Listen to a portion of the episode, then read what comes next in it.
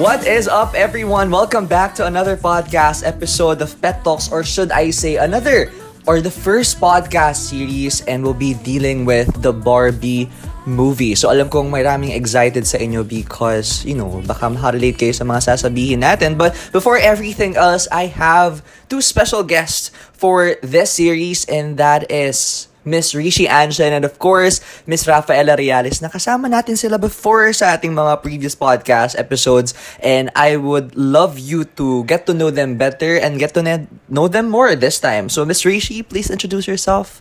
Hi guys! I am again Rishi Anshan. You've heard me from two previous episodes. One, yung kasama ko si Sammy, which is we talked about peace of mind and the second one is yung kasama ko naman si Ryan and si Paula which is about relationships which as far as I know Yeah. yung highest Highest, ano? ano ba? listened Highest listenership. Listenership! Uh, high, Highest high, streamed. Highly streamed. Tama ba? Highly streamed. Um, highly streamed in a specific short amount of time. Mm-mm. How about you, Miss Rafaela Reales? Top that, yung highest listenership. Huy. Hi guys, my name is Maria Rafaela Viriala. So, you have heard me sa previous podcast ni Japet. Kasama namin si, Si Hannah. Hannah. It's about personal boundaries. Yes. So, So yun, like you've heard these girls uh, from my previous podcast episode, Yeah. one from relationships, personal boundaries, um, from peace, peace of mind. And right now, we'll be dealing with, of course, the Barbie movie as it is and as a whole. We'll be dealing it That's with a deeper conversation. So sinabi ko nga, this is a conversation beyond the box. So for this part of the podcast series, ang pag-uusapan natin dito is especially for the movie itself. Like, we'll be breaking down the movie in terms of what we expected at kung ano yung natanggap natin after leaving uh, the theater. And next, we'll be talking about ano yung mga themes na nakita natin sa movie na talagang natamaan tayo personally and how it really affected us or kahit naapektuhan ka ba nito. And lastly, we'll be talking about, you know, how is the movie really, parang why is the movie really talked about worldwide? So let's start with the Arishi. Like, coming into the Barbie movie, alam ko magkasama kayong dalawa ni Rafaela at meron kayong challenge na walang iiyak challenge. And anong ine-expect mo before coming into the cinema wearing pink na hindi naman dapat talagang masuot mo yun kasi may in-order ka sa Shopee na hindi dumating. Um, anong ine-expect mo and after watching the movie, ano yung nagbago from your expectations? Yung wag kang iiyak challenge, it didn't come like before watching the movie. It came like at the middle of the movie which is doon lang namin na-realize, shit, this is not just Barbie. Kasi ang ina-expect ko talaga, doon may mga nakikita na akong spoilers online. Pero luckily hindi ako nakita like full spoilers na ngayon lumalabas na yung mga mga parts na pinapakita yung monologue parts. Ang ina-expect ko lang is parang any anything li- yeah girly pop live action na mga cartoons kasi just earlier this year pinanood ko rin yung er, la- yung live action ng Little Mermaid. So, I, I expect na parang ganun lang makikita Yeah. ko. Na parang, oh, Barbie, Barbie in a kingdom, ganun. Tapos, paglabas ko, oh my God! Ang daming na-trigger na issues. Personal issues, political issues, social issues, Yeah. mom issues. Dun, sa kalagitnaan ng movie, dun dumating yung walang iiyak challenge, which is, parang dun talaga kami nagkatinginan ni Rafaela. Ano ba, ano itong pinasok natin? Nagkakatamaan na lang kami. Uh-uh. Which is, akala ko talaga, since parang uninformed na na, par- kahit hindi mo sabihin, we are all wearing pink. Kasi nga, parang girly pop Yes. yung vibes. Parang action, girly pop, tas mga sprinkle-sprinkle. Oo, parang yung, di ba sa boys na, sa boys naman, yung Minion. Oo. Sa, ang counterpart sa amin, mga babae, is Yeah, tong yeah. Barbie movie. Oo, since, ayun nga, nag, nagpa-makeup pa kami, nagbihis-bihis pa kami. Kasi Nagpa-makeup akala- kayo? As in, nagpa-makeup? Nagpa-makeup ako sa kanya. Ah, akala ko. Nagpa-commission pa kayo ng ano, ng makeup. Te. Alam mo naman. Tapos, akala ko talaga more on sparkle vibes, Ah, girly ah. pop. Kasi since bata, ang hilig ko sa Barbie, Barbie. movies. Ah. Like, alam mo yung iba-ibang type ng Barbie na i-binge watch mo. Tapos may CD. Tapos may CD. Ah. Tapos merong sing- song-along na part. Ano yung Basta, fav- favorite um, movie mo ng Barbie from before? Hala, ang dami. Ang natatandaan kong napapanood ko yung bata kasama pamangkin ko is yung Ano parang may may mahirap na version tsaka may queenly version tapos magkapatid pala sila. Ano, Tama ano ba? yung anong Barbie, yung ano, yung may theme song na ano, yung may Diamond Castle. Ayun, Barbie and the Diamond Castle. Ayun yung favorite ko kasi Mm. it's about two best friends.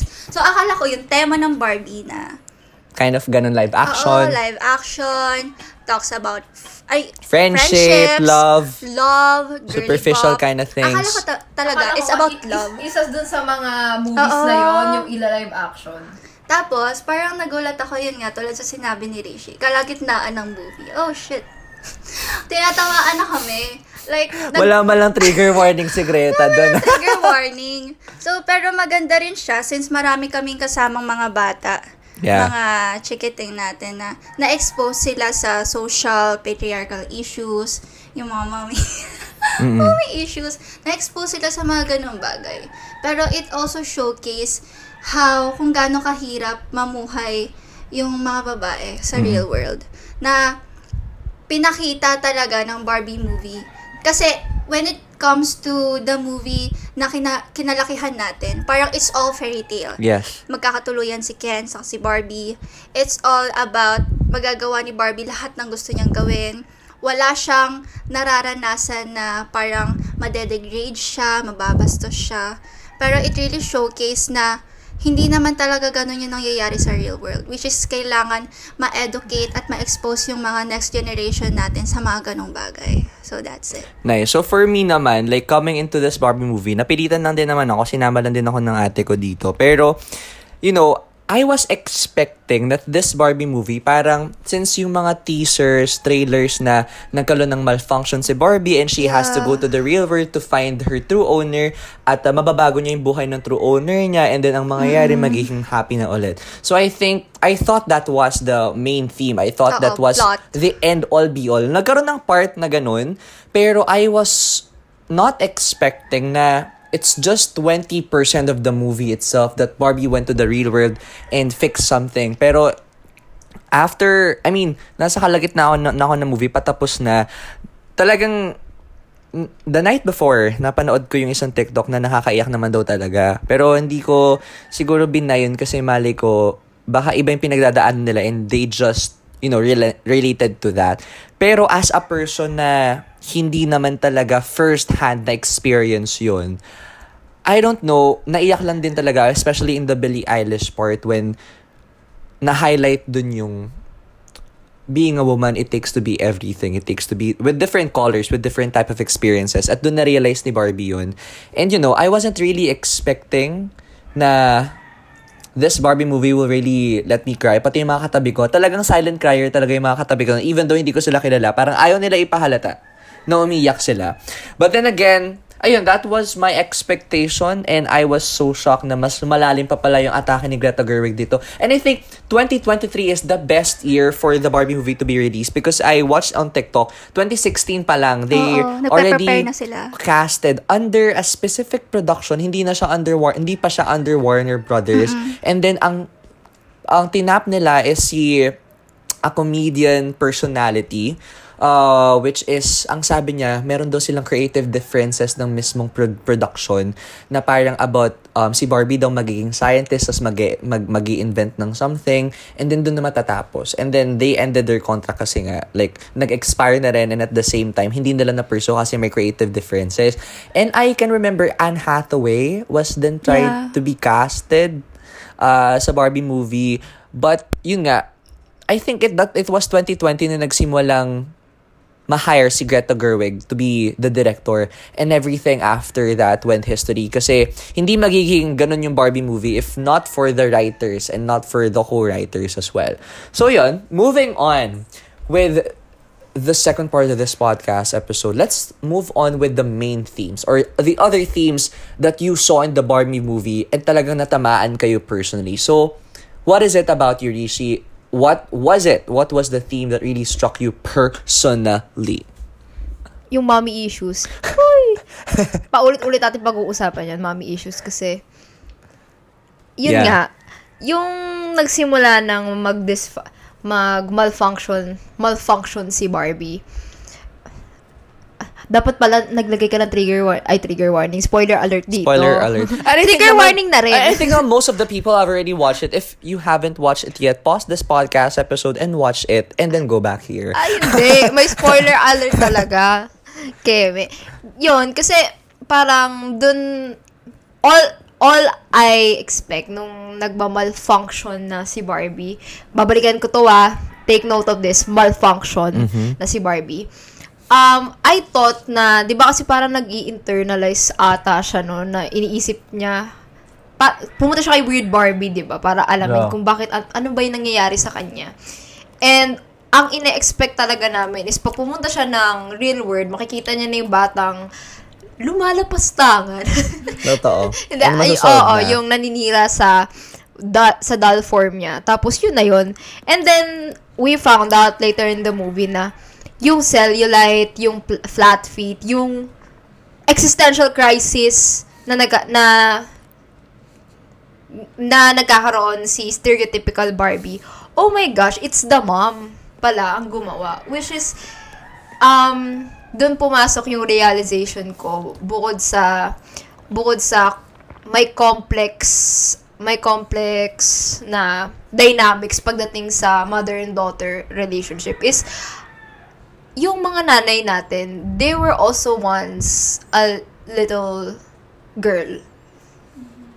Like, yun nga, like, may naki, ang pinaka nag-solidify siguro nung parang, hindi naman lungkot, pero parang yung realization, mas may nakita akong video sa TikTok na yung nanay niya, niregaluhan siya ng Barbie when she was a child. Tapos, yung mga memories nun, parang mas excited pa yung nanay niya na nag-gift siya ng Barbie doll. Yeah. And honestly, parang personally, kung magkakaroon ako ng anak, parang ganun din ako, na parang mas excited pa ako na binigyan ko ng Barbie doll yung anak ko. And I also remember my mom being more excited when she gifted me my first Barbie set. Na, yun. So, ayun yung tumatak sa akin. Tapos yung pangalawa, yung sinasabi ko, babalikan natin, yun yung nagmamalfunction. Like, dun na-struck sa akin how our normal flaws, ay normal flaws, normal features are deemed as flaws in the society. Yung, yung, Flat yung feet. flat feet na yun. Eh, normal naman sa atin yun. Flat feet, Mabawang um, hininga. cellulite, mabawang hininga sa umaga, existential crisis. It's very normal for a human to have that. Pero bakit pagdating sa aming mga babae, it's deemed as flaws? Like, how about thoughts of death? What would you Ako pa talaga ang tinanong. what would you what you what would you say that eh, eh, was it like 'di ba hindi talaga normal daw in the Barbie world to really have thoughts of death Yun and I nga. think it's normal for us too like parang I mean, you don't have to like freak out I mean, dalawang, dalawang Side. ano siya, dalawang, da, I would look at it at two angles. Number one, in, hindi kasi tao si Barbie. So, bakit parang, pa, bakit ka magkakaroon ng existential crisis? Yeah. Everything around you is perfect. Number two, is sa mga babae. Parang, we are always expected to just be okay with everything, to make it work. mhm Like, example sa mga sa mga nanay natin dyan, like, it's always easy to deem mothers are nagi o kaya kapag after birth nila yung postpartum depression laging ini-invalidate. Like we are always deemed emotional. Pe- like we are always deemed emotional by the society pero, pero at the same time when we try to be logical kami yung ididim as being emotional lang like kanino ba talaga nanggagaling yun is it us just acting or is it how the society is ingraining like that idea sa lahat ng tao na oh women are just emotional yung sinasabi mo is just based on emotions pero like girl yun So what about you, Rafaela? What was the theme? Like si Rishi sinabi niya, it's all about mommy issues and it's all about, you know, Same. letting other people know that, you know, these are features, not flaws. And I think I heard it from Miss Ayin Bernos uh, to let other people, and especially women, to really appreciate na yung their tan skin, their darker skin color, Yeah. their uh their their nose na hindi naman Caucasian like and all the features that makes them a Filipina. It's all a feature of a Filipina. And you know, I would just love to add on that because I think in other countries like Russia, I can remember may na, may, napina- may napanood akong YouTube video or TikTok video na gustong gusto daw nila ang talagang Pilipinang ganda. Oo. As in, wala kahit wala ka nang gawing enhancement sa sarili mo. As you Just be are, yourself. talagang parang maganda yung treatment sa kanya. It's always greener on the other side. Yeah, it's always greener on the other side, especially when grass is greener pala. Yeah, the grass is greener on the other side kahit na you're already a green grass. Di ba? So parang how how how how the world is kind of perfect and kind of imperfect kasi in other countries you're deemed beautiful like Korean sa atin di ba kasi they have the stereotypical white um white skin tone or lighter skin tone they have the stereotypical um, color of their lips and everything. But then again, in the Philippines, pag magkakamukha tayo ng sarili nating features, pangit na agad.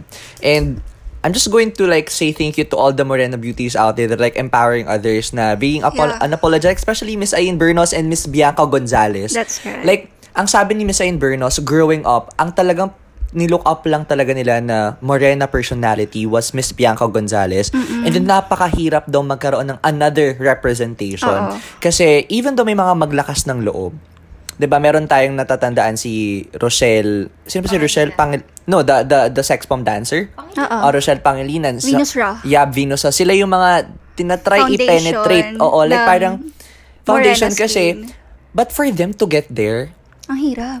Ang daming mga panelists, especially in the beauty queen industry, beauty Yeah. pageant industry na ang itim-itim mo, magpapagpaputi ka naman. Diba? Like, every time, especially nung nag, bata pa lang ako, na-expose na agad ako sa ganong expectations na, like, little kids, sasabihin mo na, no, you're too dark to join beauty pageant. So, use Kojic, use Gluta, para when you grow up, you have fair skin tone. Like, Yeah.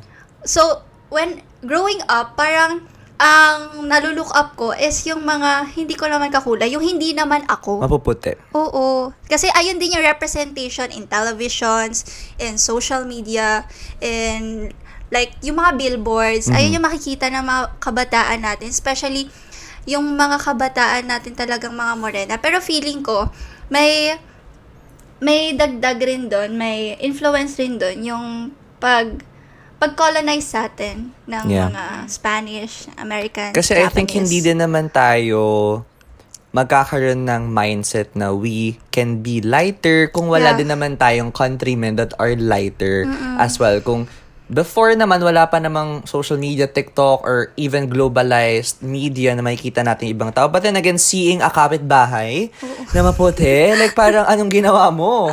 ba So, like moving on, Sige, Rishi, what would you like to say about this this theme?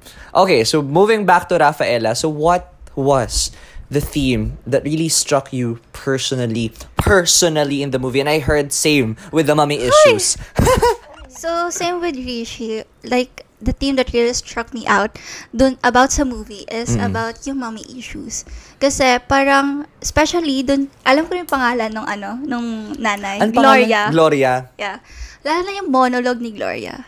Like, Why is no one clapping? Clap! like, na-realize din nung anak niya, nung daughter niya na her mother are facing struggles also, just like her. Parang, yung mga nanay din natin, they are also just little girls na may problema sa skin, may problema sa career, may problema sa life, may problema sa environment na ginagalawan nila. Pero, hindi lang sa mommy issues, pero women as a whole, parang ang daming expectation sa mga, lalo na sa mga babae. Like, i, i-quote ko lang tong, Sinabi ni Gloria. oo, yung sinabi ni Gloria na, where is it? Wait, wait, wait, wait. Yung, it's really impossible to be a woman. You are so beautiful and so smart, and it kills me that you think that you're not good enough. Dahil parang, ang taas na expectation sa atin ng Pero society. at the same time, ang baba ng tingin nila sa atin. Oo, 'di ba? Pero parang at the same time, apakababa ng tingin nila sa ating mga babae. Especially sa politics, Oh, yes. sa social issues na parang wala naman tayong masasabi about dyan kasi napaka-emotional nga natin. And parang also physically, ang dami nilang expectation sa atin physically. Pero if titignan mo naman yung mga nag expect sa mga babae na you have to be like this, you have to look like that. Pero pag tinignan mo naman sila, like, Bakit? I don't even know you at all. Who are you? parang yung expectation na pinagdadaanan ni Gloria is parang pinagdadaanan din ng lahat ng mga babae. Kaya, especially sa yung mga single moms, yung mga parang kakapanganak lang na mga babae. Like, grabe, postpartum, tas makikita mo sa TikTok, magvi-video yung, ga- nakita mo yun? Yung lalaki na nag binivideohan yung babae na kumikilos na agad, seven days pa lang kakapanganak. Tapos ang anong respond ng girl? Hindi ko, hindi ko napapag- Basta ikaw hindi na, parang non-verbatim na ikaw hindi ka naman nanganak, nakahiga ka lang dyan, tapos you're expecting me to do all the work. Kasi hindi naman kikilos yung lalaki. Mhm. Dahil expected na yung babae yung gagawa. Parang all the, lahat ng mga ano, lahat ng gawaing bahay, lahat ng emotional support, lahat ng pagmamansya, expected lahat sa babae. Tapos they are wondering why women are so emotional, pero hindi nila nakikita yung kinikilos nila na parang naapektuhan yung or parang nade-degrade yung nararamdaman or yung ginagawa ng mga babae. Okay, so that was deep. No, it's it's it's more on mommy issues and really Woman issues. yeah, woman issues and more on really focusing na women are deemed not enough even though they're like doing everything as they could. And maganda dito yung na-highlight din natin na I, I, I read something on Twitter na mommies bringing their girls, daughters onto the Barbie movie thought that the movie was for their daughters. But then Yeah. again, after leaving the cinema, doon nila na lang din nila na-realize na it's really, really for They them disturb them. yeah, talagang naistorbo yung mismong mindset or mismong, you know, like consciousness ng mga moms. And like, I think if we're gonna talk about the moms and yung representation ni Gloria, madami sigulong mga kababaihan ngayon na may mga anak na that neglects their, you know, their um their emotions, that neglects everything na may problema sila. Um, I can remember Kim Kardashian in a Yeah. specific episode. Yeah. Specific Yeah. episode of Kim of the Kardashians Yeah. and she told Chloe na sana magkaroon lang naman daw siya ng isang araw na hindi siya okay.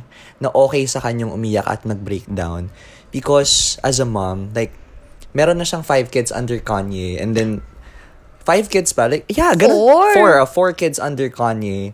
And then, nagkaroon sila ng divorce and uh, she always tell in the episodes na hindi na siya yung Kanye na nakilala ni Kim. And to be a protector of her kids, not knowing na itong mga anak niya, hindi talaga alam all the fucks up of Kanye. Like, every single day daw, nakikinig daw sila ng kanta ng ni Kanye and then the kids are telling that is the best person in the world. That is the best kid. And then si Kim always supports the idea kasi, of course, they are co-parenting with each other. But then again, ang hindi ko talaga makakalimutan sinabi niya na parang, I wish I have a, a bad day. Just one bad day for her to really be, you know, vulnerable enough. But she really can't kasi a single day that she can fuck up, the media is all over her place. So parang even though they're the most, you know, uh, privileged people in the world, most sikat, billionaires, billion dollars yung nasa account nila. But then again, there are certain types of situations na hindi nabibili ng pera atin. There are certain types of situations that womanhood has to offer. But then again, it's something na hindi naman dapat talaga natin lagi tinatanggap since it's part of the, you know, the norms in the society. But But like, it's funny, di ba? Like, kung, ano, pa, kung obserbahan mo, in households, parang sobrang usual ng dynamics na yung tatay may anger issues, tas yung nanay, sobrang gentle pa rin, sobrang soft-spoken pa din. How are women the emotional ones? Di ba? Like yung mga tatay nakikita mo nagdadabog, nagbabat, nagwawala, nagbubugbog ng anak. Tapos yung mga nanay parang, ay sige, ano yan, bad day lang ng papa mo. Hayaan mo palipas. Oo, yung ganong dynamic. Because women are always, number one, we are always expected to tolerate men's bullshit. And number two, yun nga, kapag, parang kapag yung nanay yung nag-breakdown emotionally, parang bagsak din yung emotional well-being ng mga bata. Yeah. Like you cannot why why why can't we expect men to take charge of that job for children, 'di ba? Kasi in the stereotypical family, most of the kids are reliant on the emotional, you know, emotional reliability of their moms as Oo, well. As in talaga. like growing up, if you experience this, guys, like the, the dad is the one na kaya kanyang pan, hindi pansinin sa loob ng isang linggo, isang buwan, pero ang mothers, They can't. most probably sila talaga yung hindi makakatulog pag hindi ka nagbeses kung nasan ka ngayon, 'di ba? So parang it's it's it's part that it's part of us na engraved na rin talaga sa atin, but you know, it's the thing uh, that we still have right now. But then moving on, like let's talk about bakit sa pinag-uusapan, bakit Barbie is here? Bakit Barbie is considered to be one of the most anticipated movie this year? And a- anong anong anong anong anong something na talagang feeling nyo pinaglalaban especially the writers uh, on making this global like really partnering up with the huge corporations para makapag-create ng Barbie stuff para ma-market ng maayos yung Barbie what do you think they're fighting for Basically because it's a kids movie. Barbie has been there for a long time. Like ilang henerasyon na yung dumaan. So when you say the word Barbie, i- ilang henerasyon yung makaka-relate. So kung may like sobrang sobrang ah, what ano bang word? Parang sobrang timely, sobrang swak na may meron silang ipasok na political issue, meron silang i-discuss na societal issue kasi ang daming makaka-relate. And like, as you can see, parang unconsciously, na-disturb natin yung ilang henerasyon na for so long, tinotolerate yung mga ganitong, ma- ganitong thinking, yung treatment sa mga babae. And I think ito, ilang beses na itong nasabi, they, y- lalo na from the conservative community na Barbie is anti-men daw. But like, it's so easy to say anti-men kapag you feel like giving a spotlight, giving platform to those unprivileged ones. It feels like ikaw yung na-oppress kapag ang tagal-tagal mo nang nandun sa parang hierarchy na lagi ka nasa taas.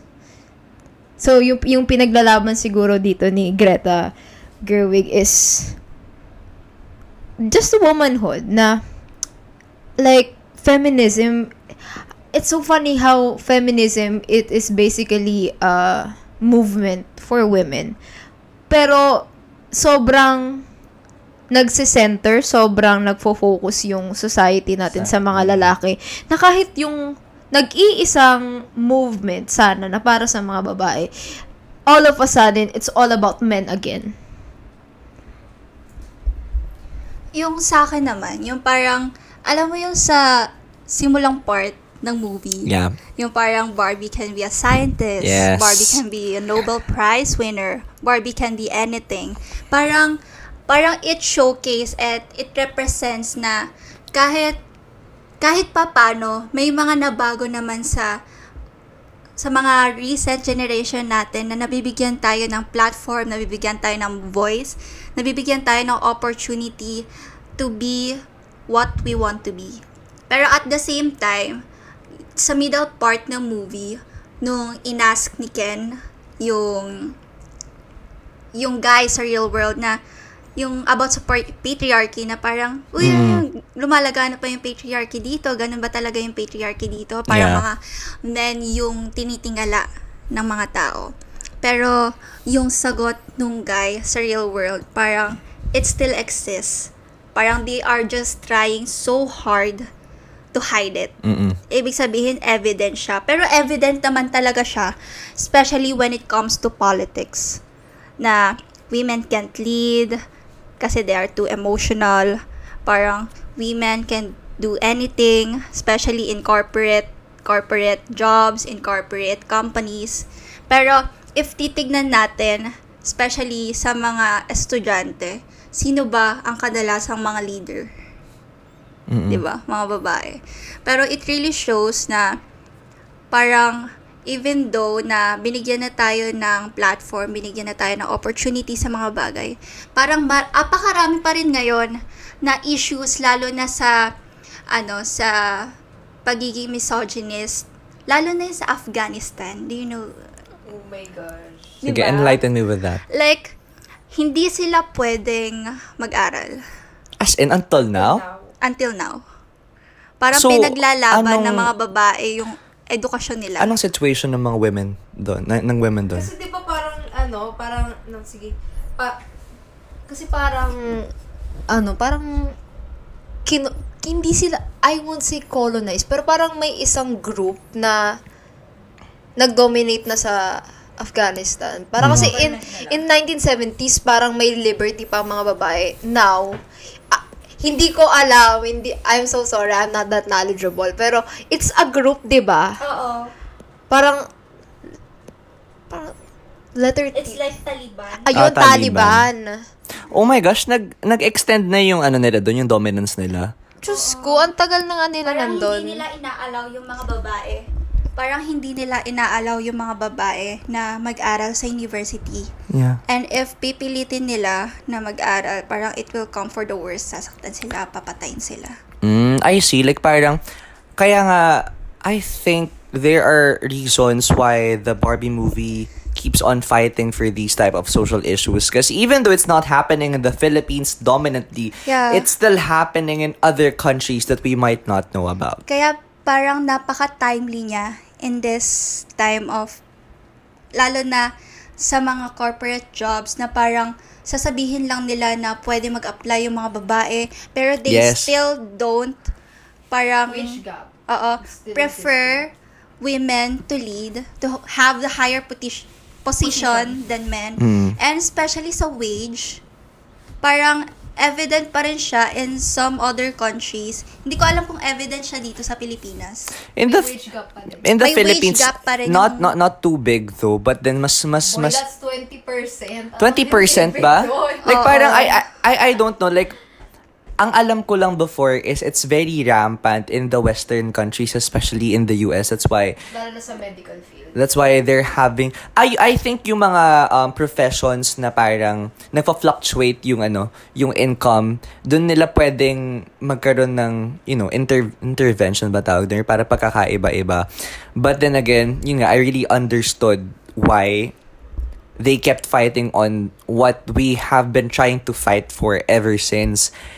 And you know, aside from that, one one thing na became a big reason why the Barbie movie is still here and the Barbie movie nag ano yun, nag-rebrand. Actually, hindi talaga siya pala nag-rebrand. It's more on really telling other people na Barbie was just a victim of the capitalized world na naging Yeah. sexualized lang si Barbie. And then, marami mga bata, marami mga I mean, mga kaedad natin na papasok sa movie theater before watching the movie na baka may insecure lang kami or something like that kasi Margot Robbie will be Margot Robbie will be like The stereotypical yeah Barbie. leading the the movie but then again I don't look like her or you, you don't look like her and then mali mo there can be other things na hindi mo in-expect because you know sabi nga ni Billie Eilish even though Greta Gerwig is still a very remarkable director we can see other people that are good in their you know and they're good in their craft na failed. But then again ayun maganda rin that this movie really became a movie for all the demographics Maganda nga kasi nalinaw din yung advocacy talaga kung bakit Yeah. na-invent si Barbie. Kasi 'di ba makikita mo dun sa movie nung pumunta na sa real world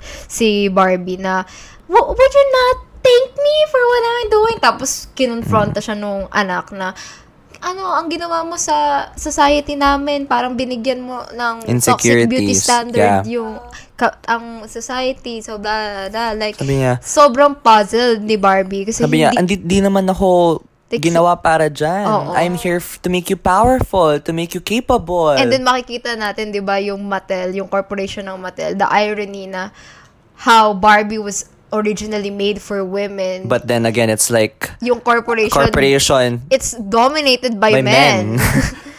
so hindi talaga na-fulfill yung advocacy, more like Yeah. kinakapitalize lang. like even though the creator of Barbie was Ruth, alam niya kung anong reason niya. But then again, I think the fault here became more major in the Mattel side.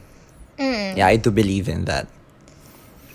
So, yeah, I mean, that's it for this part one of this podcast episode series for Barbie. We'll be having two more episodes in, of course, the next uh, clicks. But then again, thank you very much for listening to this podcast episode. That is our movie breakdown and kind of an introduction of what we'll be talking about in the future parts of this special Barbie podcast episode. Once again, if you like this podcast episode, please do share it on your Instagram, Facebook stories, tag your friends, tag us, or also you can have a rating for us and at least do it with a minimum of 5 stars. Maraming maraming salamat. See you on our next episodes. Bye-bye, Barbie and friends.